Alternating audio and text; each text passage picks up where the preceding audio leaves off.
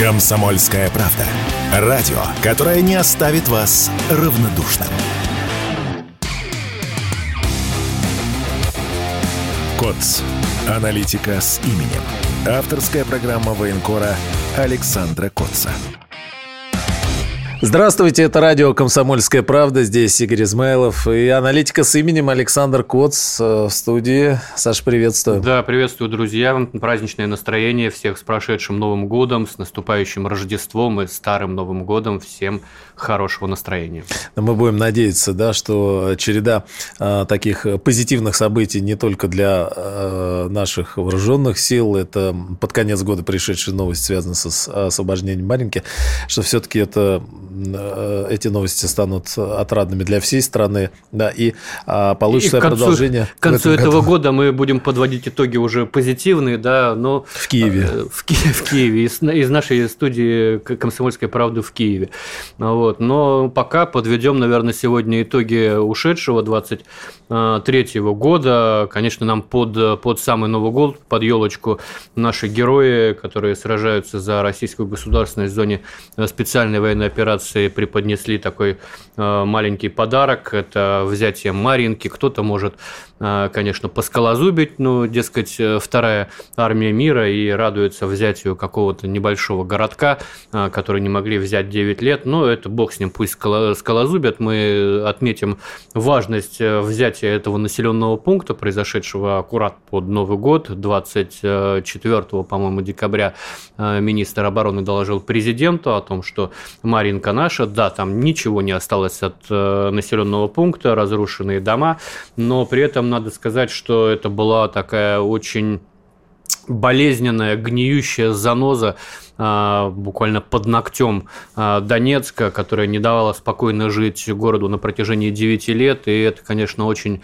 мощный опорник, укрепрайон противника, который был таким связующим звеном, в том числе между разными участками фронта, например, между Угледаром там, и более северными городами Донецкой Народной Республики. И сегодня мы видим, что после взятия Марьинки чуть-чуть отодвинулась линия, на которой стоит украинская артиллерия. Чем дальше мы двигаем противника от Донецка, тем дальше ему приходится отодвигать свои орудия, тем меньше у него возможности обстреливать мирные города. Но надо сказать, что во время вот финальных боев за Марьинку, конечно, Киев утюжил Донецк и близлежащие города-спутники с каким-то совершенно маниакальным остервенением. Новогоднего настроения это, конечно, не добавило в столице Донецкой Народной Республики, но там живут героические люди, которые в совершенно нечеловеческих условиях продолжают учиться, жениться, рожать детей, радоваться каким-то маленьким радостям жизни и прочее. Поэтому я, конечно, желаю, чтобы уже в этом году все-таки нам удалось настолько отодвинуть украинскую артиллерию, чтобы дети Донецка, как дети любого другого российского города, смогли прийти на новогоднюю елку в центр города, не боясь, что их накроют реактивные системы залпового огня, «Хаймарс» или прочие железные гадости, которые совершенно несовместимы с таким понятием, как детство. Поэтому, вот, наверное, это такое основное пожелание в этом году для жителей Донбасса, ну и там, пожелания нашим военным, чтобы они лупили эту нечисть так, чтобы у них под ногами все горело. Как говорится, впереди все горело, позади все рыдало. Вот. Но давайте, наверное, начнем вот как-то по хронологии, да, основные события ушедшего года. Честно сказать, я вот не припомню каких-то масштабных свершений, событий в первые 2 зимних месяца 23 года. Они у нас пошли под знаком таких обещаний и прогнозов, когда начнется украинское контрнаступление. Вот-вот нам обещали, то к началу весны, значит, начнется контрнаступление, то к апрелю уже будет взят Мелитополь, то к маю уже украинские сапоги будут топтать крымскую землю, и это все нам ретранслировали, собственно, украинские эксперты и западные средства массовой информации. Оно все не начиналось, и это уже стало таким мемом, там, украинское контрнаступление, как, я не знаю, как британские ученые. Вот. Но, конечно, события, да, которые мы сегодня вспоминаем, они не только под знаком плюс, как Маринка, но и трагические события. В прошлом году мы понесли потери. Это, безусловно, 2 апреля убийство Владлена Татарского в Петербурге, в кафе, в котором он проводил встречу со своими подписчиками, со своими читателями. Сработало взрывное устройство, которое было заложено в бюст, который ему подарила гражданка России Дарья Трепова, завербованная украинскими спецслужбами. Она была задержана, сейчас находится в следственном изоляторе, уверяет, что не знала, что в статуэтке находится бомба, но прекрасно отдавала себе отчет, на кого она работает, за кем она следит. В общем, такая история, которая показывает нам активность противника в нашем тылу. 6 мая покушение на Захара Прилепина, погибает его охранник, водитель, друг Саша Злой, с которым я тоже был знаком. Захара увидел вот буквально перед Новым годом. Конечно, очень изменился он внешне, физически. Вот производит впечатление такого человека сейчас очень хрупкого физически. Так-то он по-прежнему такой пламенный трибун, который жжет сердца глаголом, кому-то нравится, кому-то нет. Но вот такой человек у нас есть. И мне показалось, что психологически его произошедшее не надломило, но, конечно, видно, что восстанавливается он после травмы тяжело и очень долго. Все-таки под машиной взорвалась противотанковая мина, которая, призвана разрушать танки. А тут гражданская легковая машина, двигатель от которой улетел там на 300 метров от места взрыва. Можно себе представить, во что превращаются внутри человеческие кости после вот такого воздействия взрывного устройства. Был задержан подрывник, позже появились уже подробности, которые Захар приводил в эфире радио «Комсомольская правда», когда давал нам интервью в конце прошлого года. Человек за ним следил на протяжении огромного количества времени. Сначала даже был план застрелить Прилепина, и при этом он подходил к нему вплотную, но побоялся, что будет задержан. Поэтому, собственно, была выбрана вот эта стратегия по подрыву, по теракту, да, в отношении Прилепина, и задержан-то он был случайно, просто потому что из лесу выскочил на патруль местных участковых, которые, собственно, его задержали, и он как-то завибрировал сразу и сразу признался во всех своих покушениях. Мы за этот год потеряли еще 2 коллег, это уже случилось позже, но просто раз уж мы заговорили о потерях, я тоже о них вспомню. Это Ростислав Журавлев, журналист РИА Новости, это Борис Максудов, журналист ВГТРК, телеканала «Россия-24». С обоими я был знаком, с Ростиславом мы дружили. Очень давно познакомились в Луганске еще в 2014 году. С Борисом Максудовым я познакомился в Беларуси в марте 2022 года, когда работал в Киевской области в самом начале специальной военной операции. Оба они погибли в Запорожской области. Ростислав от применения кассетных боеприпасов, Борис от сброса с дрона. Это немножко разные, да? Это все трагедия, но если, собственно, трагедия Ростислава и Бориса говорит об издержках нашей профессии, да, военных журналистов. То есть на поле боя ты никогда полностью не можешь быть застрахован от вот таких вещей внезапных.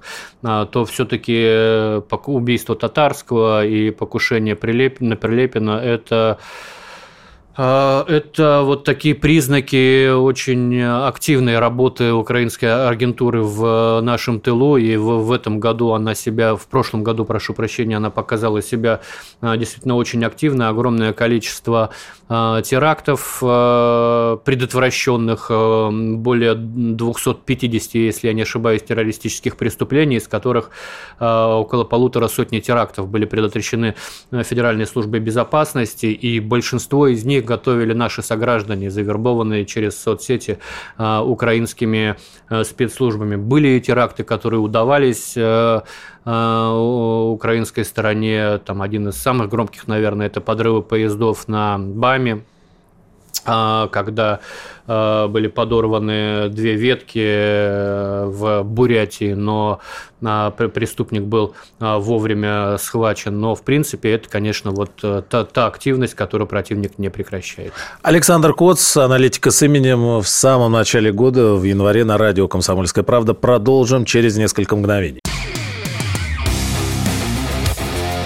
Коц. Аналитика с именем. Авторская программа военкора Александра Коца. Мы продолжаем с Александром Коцом. Саш, ты вспомнил журналистов, да, вспомнил тех, кто погиб, на кого покушались. И, конечно, мне кажется, вот, может быть, на таком общественном, может быть, уровне недостаточно внимания мы уделяем и тем, кто, к сожалению, не вернется из зоны специальной военной операции, кто уехал туда защищать родину, да, и, ну, наверное, когда СВО завершится, мы как-то еще раз какие-то итоги подведем, да, хочется, может быть, чтобы были названы фамилии, чтобы каждому была такая вот общественная и народная дань и почесть все-таки отдана. Ты знаешь, есть, конечно, такая вот задумка, не знаю, насколько она осуществима в нынешнее время, все-таки у нас по законодательству в мирное время информация о потерях является секретной, составляющей гостайну. Высшие лица государства, они имеют право высказывать, обозначать какие-то цифры, но делают это крайне редко. Но вот я вспоминаю чеченскую кампанию, и тогда же тоже погибло много наших героев. И «Комсомольская правда» тогда делала такой мощный проект, который назывался «Книга памяти». В книге памяти мы поименно перечислили каждого погибшего в чеченской кампании, будь то Министерство обороны, будь то МВД или какие-то другие подразделения, ну, естественно, за исключением там тех, кто на ком гриф секретности.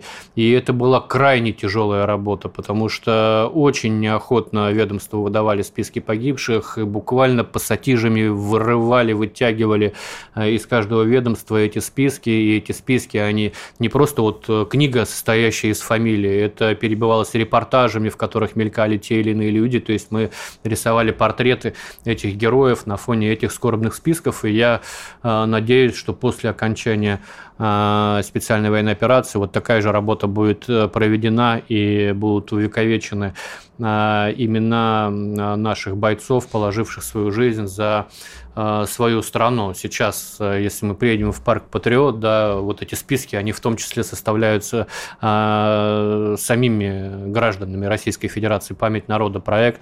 Да, ну так же, как у 9 мая, да, каждый может открыть, набрать своего предка. Вот, я надеюсь, что когда-то будет такая же гордость и с нашими героями специальной военной операции, но это будет очень тяжелая история, потому что огромное количество людей находится в списках пропавших без вести, в безымянных могилах, на фронтах и так далее, и так далее. Но, в общем, будем надеяться, что все-таки мы поименно сможем, по крайней мере, львиную часть тех, кто воевал и не вернулся, мы сможем все-таки обозначить. Идем. Я еще и к тому, Саш, да, извини на секунду, что, наверное, стоит помнить, что вот эти праздники и вообще вот эта спокойная неделя новогодняя, да, когда каждый может как-то вот о чем-то подумать, немножко переключиться, она благодаря тому, что вот они там на рубежах находятся, да, даже в эти новогодние и январские. Ты знаешь, дни. У людей разные отношения, у тех, кто там на фронте, к тому, что происходит в эти дни в России. Конечно, кто-то считает там какие-то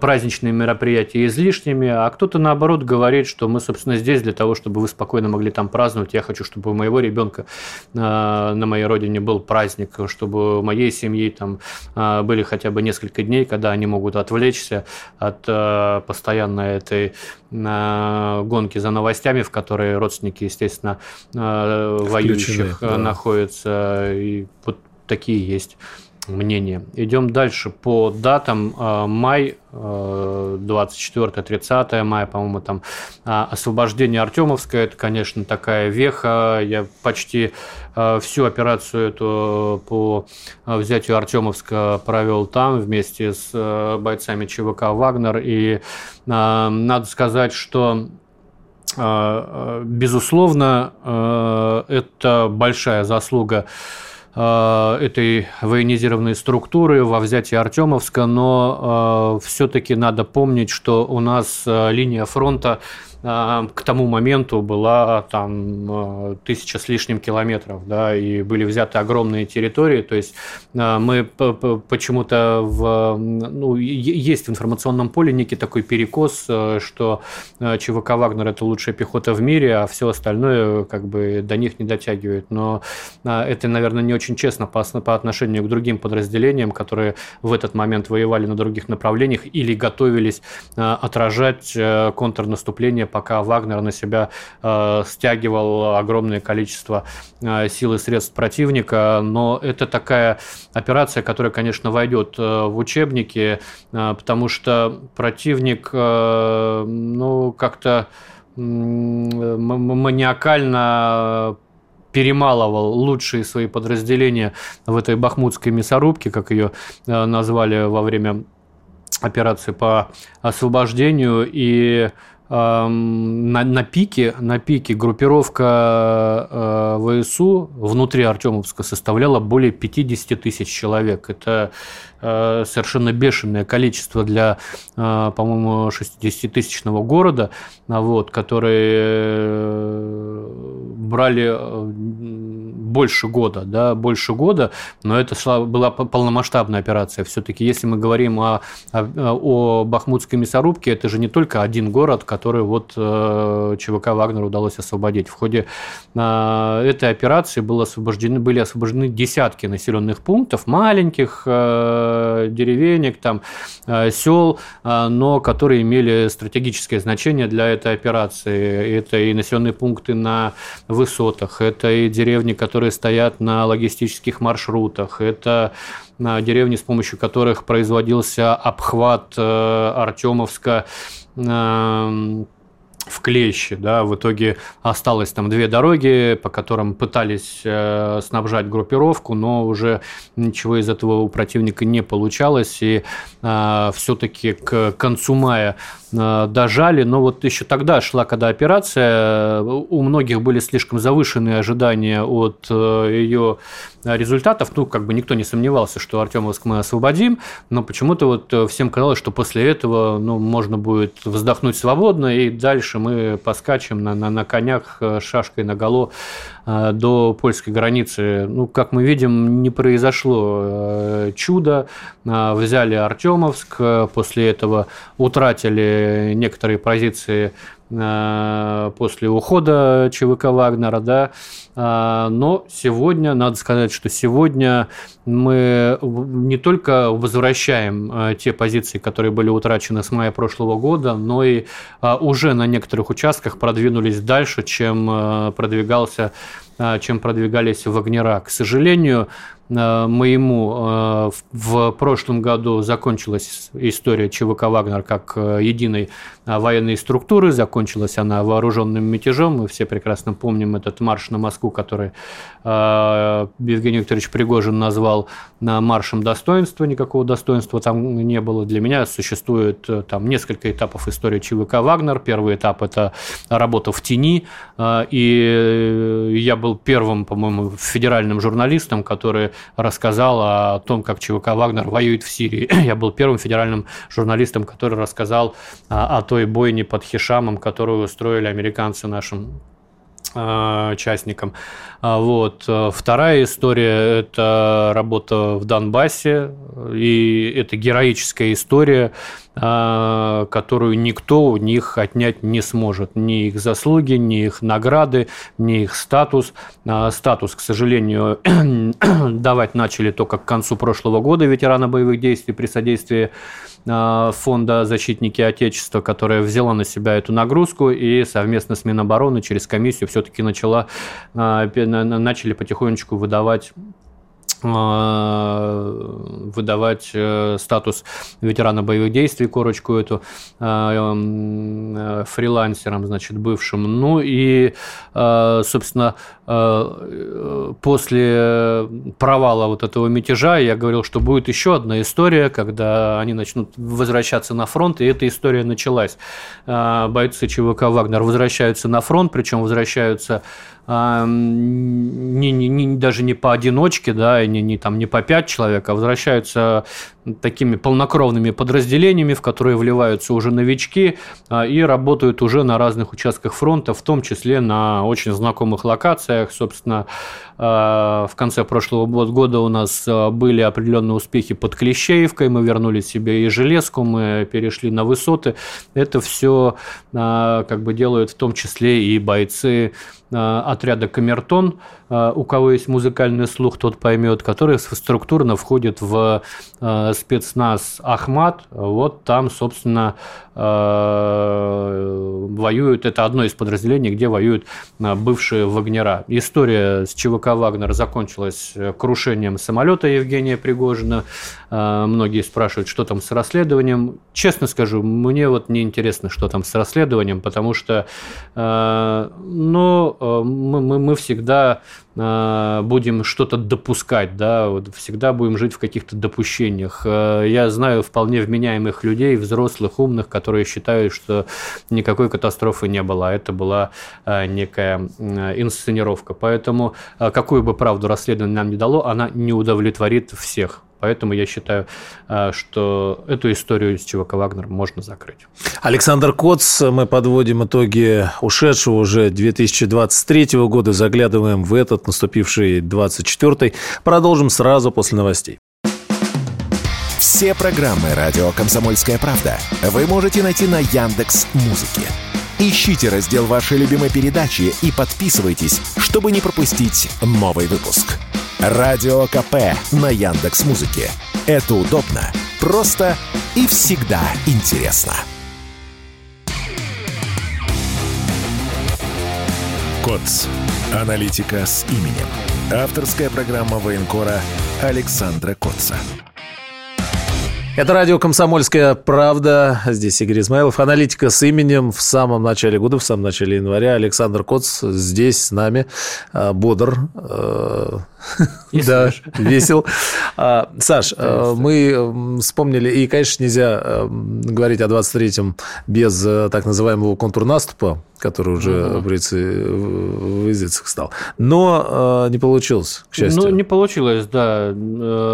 Собственно, вот в предыдущей части мы проговорили Артёмовск, который закончился 30 мая, там закончился Артёмовск, а контрнаступление началось уже 4 июня, вот, спустя несколько дней. И честно скажу, у меня были серьезные опасения по поводу этого контрнаступления. Я предполагал, что все-таки украинская армия покажет какой-то результат.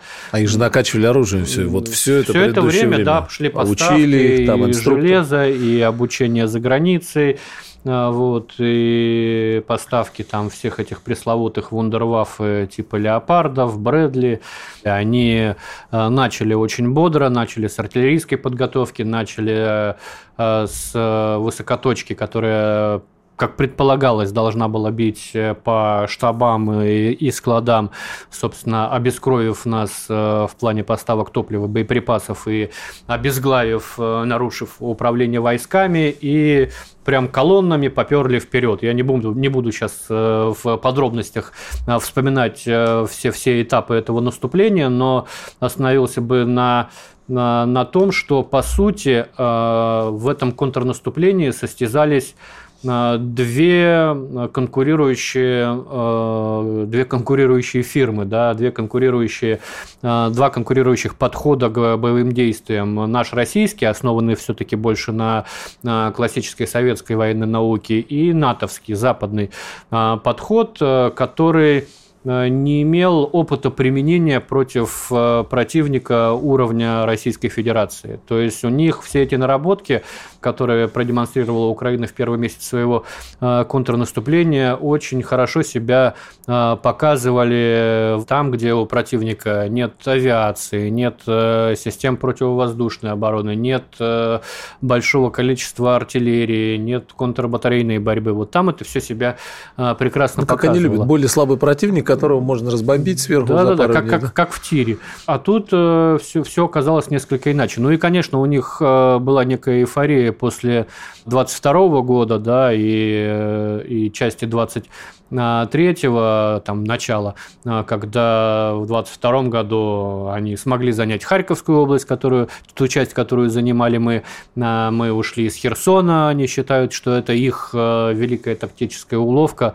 Хотя там просто было тяжелое решение о выходе с правого берега ввиду опасности подрыва Каховской ГЭС. Собственно, эти опасения себя оправдали. В прошлом году как раз Каховская ГЭС и была подорвана. Ну и они рассчитывали все-таки на вот эту дезорганизацию, на потерю управления войсками, которая, к сожалению, у нас случилась в Харьковской области. И подразделения, оставшиеся без связи, без каких-то внятных команд своего руководства, просто отступали. Да, Украина назвала это бегством. Вот они рассчитывали, что они ударят по складам, ударят по штабам, мы потеряем боеприпасы, топливо, возможность снабжать передний край и возможность им управлять. И после этого, значит, они легко прорвут сразу в нескольких местах линию фронта и пойдут сходящимися ударами в сторону Азовского моря, Крымского полуострова. Мы помним, что у них было 3 основных направления. Это Пятихатки, это Работино и Южно-Донецкое направление. То есть Запорожская туда, восточная, да? Это Донецкая и на юг. Да, и ни там не смогли. Почему не смогли? Это тоже вот главный итог года. Да, с одной стороны, это сплошное минирование, которым мы занимались, пока основная масса боеспособных частей была занята либо подготовкой к контрнаступу, либо боями в Артёмовске. Да, это накопленные ресурсы артиллерийские. Мы помним все эти скандалы, да, когда на многих участках фронта люди жаловались, что испытывают снарядный голод, но вот командование копило снаряды, удерживало вот именно для того, чтобы сдержать первые недели украинского наступления. Это, безусловно, работа авиации, вихри, фронтовая авиация, да, открытие сезона ланцеты, открытие сезона, но это в основном и все-таки заслуга русского солдата, который не дрогнул, не побежал, потому что в конечном итоге все решает пехота, и именно пехота сдерживала часто ценой своей жизни это контрнаступление, когда противник уже пробивался через поля минные, уже выходил на наши позиции и в лесополках, и там встречался просто с русским солдатом, который героически отбивал эти атаки, либо погибал, да, но не сдавался. Вот. А вот эти вот эшелонированные линии, которые успели сделать... И эшелонированные линии обороны, безусловно, ну, потому что вот эти зубы дракона, рвы противотанковые, их противник преодолеть так и не смог. На одном участке они к ним приблизились, были кадры оттуда, но поскольку не было в украинских соцсетях вот этих ерничаний на фоне этих рвов и зубов дракона, закрепиться им в этой линии обороны не было возможности. Почему я говорю, что победила советская, российская военная мысль? Потому что западная была все-таки больше рассчитана на современные методы ведения боевых действий, высокотехнологичные, да, так называемая сетецентрическая система управления войсками, когда у тебя все завязано в одну сеть, и эта сеть очень зависима от средств связи, в частности, от средств спутниковой связи. А у украинцев это в большей степени, естественно, была связь, предоставляемая Starlink'ом Илона Маска, а в самом начале контрнаступления украинского мы просто обнулили эту спутниковую связь, врубив системы РЭП, которые подавляют GPS-сигнал. Starlink работает только, если он понимает, где он находится. Для этого у него, собственно, вшит вот этот GPS-датчик. Если он не понимает, где он находится, он просто перестает работать, чтобы он просто не заработал там, где он работать не должен. Наша инженерная мысль подключилась, сработала. Да. Вот. И я сам, когда там был, вот, и в прифронтовой зоне, и едешь вроде по навигатору там в мобиле, все нормально, потом бамс, и ты резко где-нибудь там в районе Центральной Африки находишься. Вот так же и Starlink мы обманывали, который просто переставал давать связь. А вот эти все танковые колонны, подразделения, вот эти малые маневренные группы без связи, они становились легкой добычей и наших артиллеристов, и наших птурщиков, которые расстреливали эти хваленые леопарды. Ну, не как в тире, да, это все-таки была такая тяжелая, опасная работа, но в какой-то момент это стало рутиной. Я помню первые заявления, не помню кто, по-моему, Сергей Кужгетович как раз и делал о том, что там в течение первых дней боев на запорожском направлении были уничтожены 7 леопардов, и все такие: ха-ха-ха, что они придумывают, какие 7 леопардов, вы кому тут в уши заливаете? А на следующий день бамс, и появляются видеосъемки: один горящий леопард, второй, третий, там сразу два. И как понеслась, да, вот эта волна видеоподтверждения, объективного контроля с этими леопардами, которые горят, которые взрываются, которые не могут утащить с поля боя ремонтные бригады, потому что они очень тяжелые, и вот все эти бремы западные, они просто не приспособлены для этой земли, еще земля такая чуть-чуть размягшая была.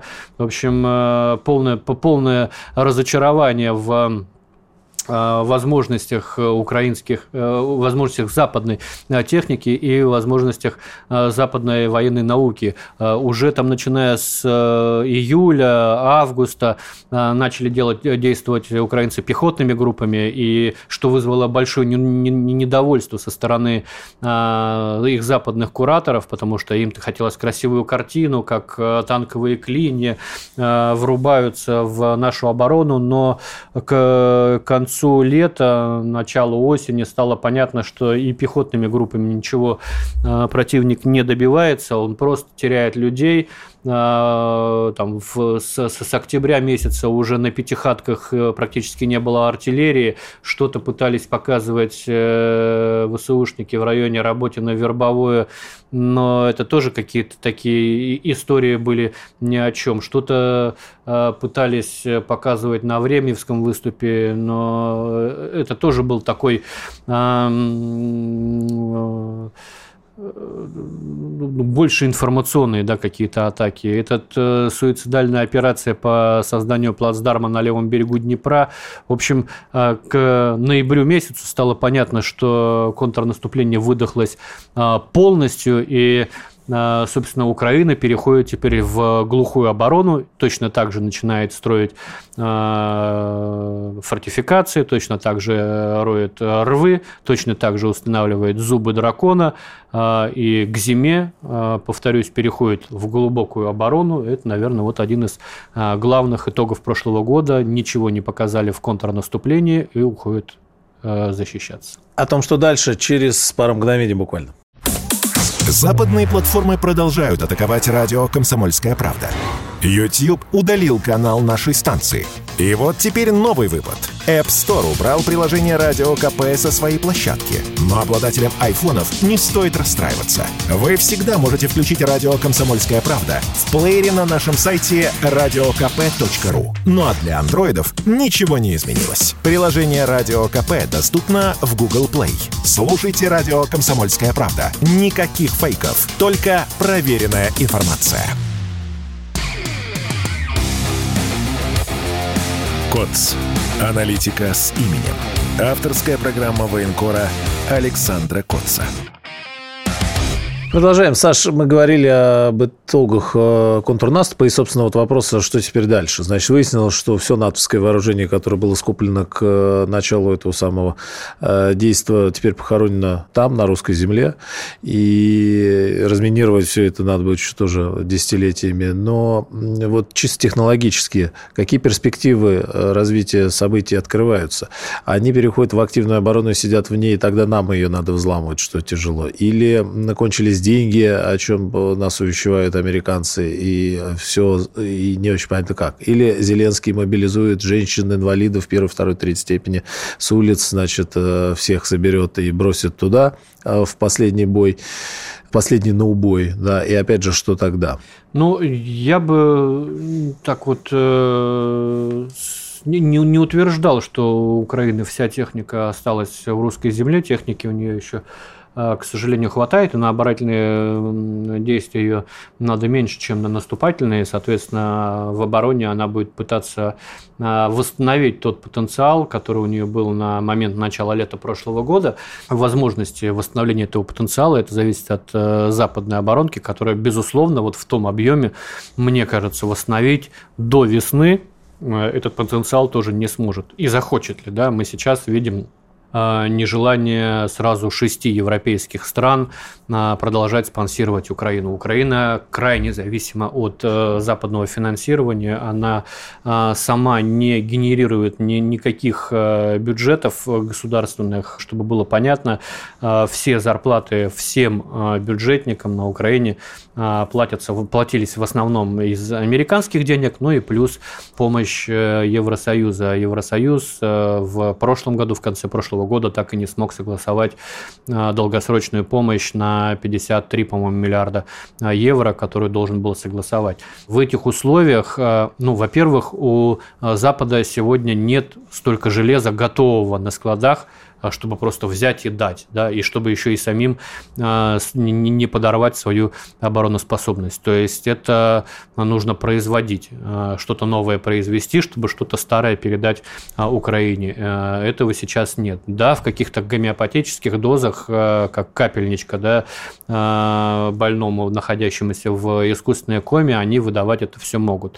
Там, условно говоря, ракеты к Хаймарсам в каком-то небольшом количестве, боеприпасов, припасы 155-миллиметровые, и те идут кассетные, ну, видимо, вот осколочно-фугасные уже там, поиздержались они в этой сфере, там, но впереди там еще передача истребителей F-16 украинской стороне, я думаю, что это случится там, до начала лета, там какие-то первые борта уже пойдут, а это все-таки штатный носитель таких вооружений, как Storm Shadow, допустим, да, то есть у них и дальность будет больше, чем у Су-24, у них и система наведения, безусловно, лучше, авионика, безусловно, лучше, вот, а способности Storm Shadow нам, к сожалению, в прошлом году продемонстрировали, и под конец года, опять же, вот Министерство обороны заявляло, что был атакован наш большой десантный корабль в Феодосии, это вот тоже западными ракетами, но там были носители Су-24, они тут же были сбиты, да, нашими средствами, как заявляет Министерство обороны. F-16 будет иметь возможность все-таки действовать на каких-то больших расстояниях, нежели советские самолеты, на которых просто приколхозили эти западные ракеты. Опять же, противорадиолокационные ракеты. Это тоже штатный носитель F-16, который сможет бороться против наших средств противовоздушной обороны. Но это все такое для противостояния позиционного. Что будет с... вообще, в принципе, боевыми действиями на этих направлениях. Но мы сейчас видим, что пока Украина испытывает определенные проблемы с поставками и начинает уходить в оборону, мы активизируем боевые действия там, на нескольких направлениях. Но вот сейчас там на Маринском, да, Маринку взяли, продолжаем двигаться в сторону Курахова. Это означает, что у нас открывается еще один фланг наступления на Угледар, этот несчастный, который мы не можем никак взять. У нас идут активные боевые действия в районе Авдеевки. Это значит, что мы потихонечку начинаем двигаться к границам Донецкой Народной Республики, славянско-краматорская агломерация, которая у нас к северу от Авдеевки еще не взята. Мы потихонечку поддавливаем и на Артёмовском направлении, и на Купинском. То есть есть ощущение, что, как и украинцы, мы вот этим широким фронтом будем щупать там, где тонко, где можно прорвать, и будем пытаться это делать. Потому что, в принципе, за Донбассом, ну, там обширные пустые территории, да, со степями, на которых очень сложно удерживать позиции. Конечно, они будут пытаться в лесополках это все организовывать, но это не... такая не стратегическая оборона. Стратегическая оборона все-таки будет строиться либо по каким-то искусственным, да, по естественным преградам, по каналам, по речкам, по линиям городов или поселков, но вот в степях там есть возможность такого большого продвижения в сторону, ну, так скажем, пофантазируем, в сторону Днепра. Вот. Но, опять же, все будет зависеть от того, насколько долго будут западные кураторы Киева раздумывать о больших пакетах помощи. Потому что то, что мы видим сейчас в тех же Соединенных Штатах, это не вопрос между демократами и республиканцами о том, передать Украине помощь или не передать. И республиканцы, и демократы за то, чтобы передать помощь Украине. Просто республиканцы хотят свои условия в преддверии выборов президента. Да, они хотят ослабить этими условиями своих конкурентов-демократов. Как только они договорятся, они обязательно договорятся, помощь Украине пойдет. Но и до этого все-таки помощь будет идти. И Германия там, по-моему, на 5 миллиардов что-то собирается передать. Вот. И Евросоюз, опять же, будет дальше педалировать там по поводу своей помощи. То есть помощь все равно будет, но окно возможностей, пока решаются эти вопросы, оно открыто для нас. Опять же, пока продолжается начавшаяся в прошлом году операция Израиля в секторе Газа, которая отвлекает на себя немалые ресурсы. В прошлом году тренд сезона китайский с Тайванем, которому тоже там США какую-то помощь хотят оказывать, чтобы иметь рычаг давление на Пекин. Вот пока есть эти точки напряжения на разных точках политической, геополитической карты, надо, конечно, ловить эти возможности. И, в принципе, Кавказский регион, да? Ну, опять же, да, в прошлом году закончилась история с Нагорным Карабахом, если уж мы подводим итоги, да, стремительная операция Азербайджана и полной капитуляции Степанакерта, которая теперь будет называться Ханкенди. Вот. Но все зависит не только от них, но и от нас самих, от работы нашей промышленности, которая в прошлом году показывает очень хорошие результаты, от качества подготовки тех контрактников, которых мы набрали в прошлом году, более 500 000 человек, и будем набирать в этом году, и надеюсь, что в какой-то момент их станет так много, что это превысит предельную цифру численности нашей армии, которая на сегодня составляет 1,5 миллиона человек, и мы сможем начать отпускать мобилизованных, наконец, домой.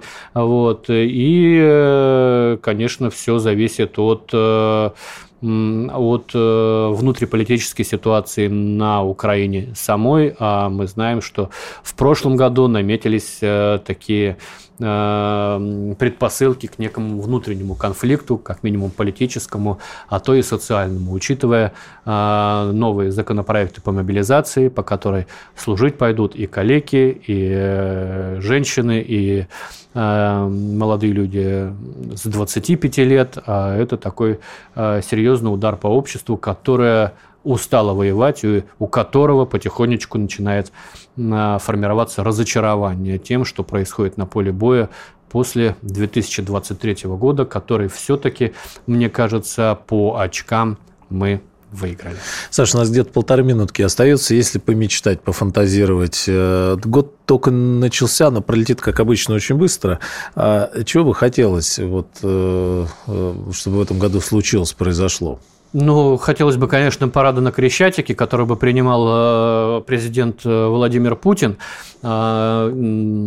Вновь избранный президент Владимир Путин. В прошлом году он объявил, что будет участвовать в выборах президента. Инициативная группа, в которую я вхожу, его выдвинула в президенты. Я не сомневаюсь, что в этом году он победит. Но я же реалист. Я прекрасно понимаю, что в этом году никакого парада на Крещатике не будет. Но я бы загадал там под елочкой в письме Деду Морозу, что в этом году мы все-таки сможем отпраздновать освобождение Донбасса, полностью освобождение Луганской Народной Республики, Донецкой Народной Республики. Славянск, Краматорск. Конечно, да, и создание предпосылок для движения дальше, потому что в этом году, к сожалению, конфликт не закончится, впереди еще много работы, поэтому я, конечно, желаю удачи нашим военным, их отдельно поздравляю с Новым годом. Давайте, ребята, терпение вам, бейте врага. Александр Коц, год начался, работаем дальше. Саша, спасибо. Коц. Аналитика с именем. Авторская программа военкора Александра Коца.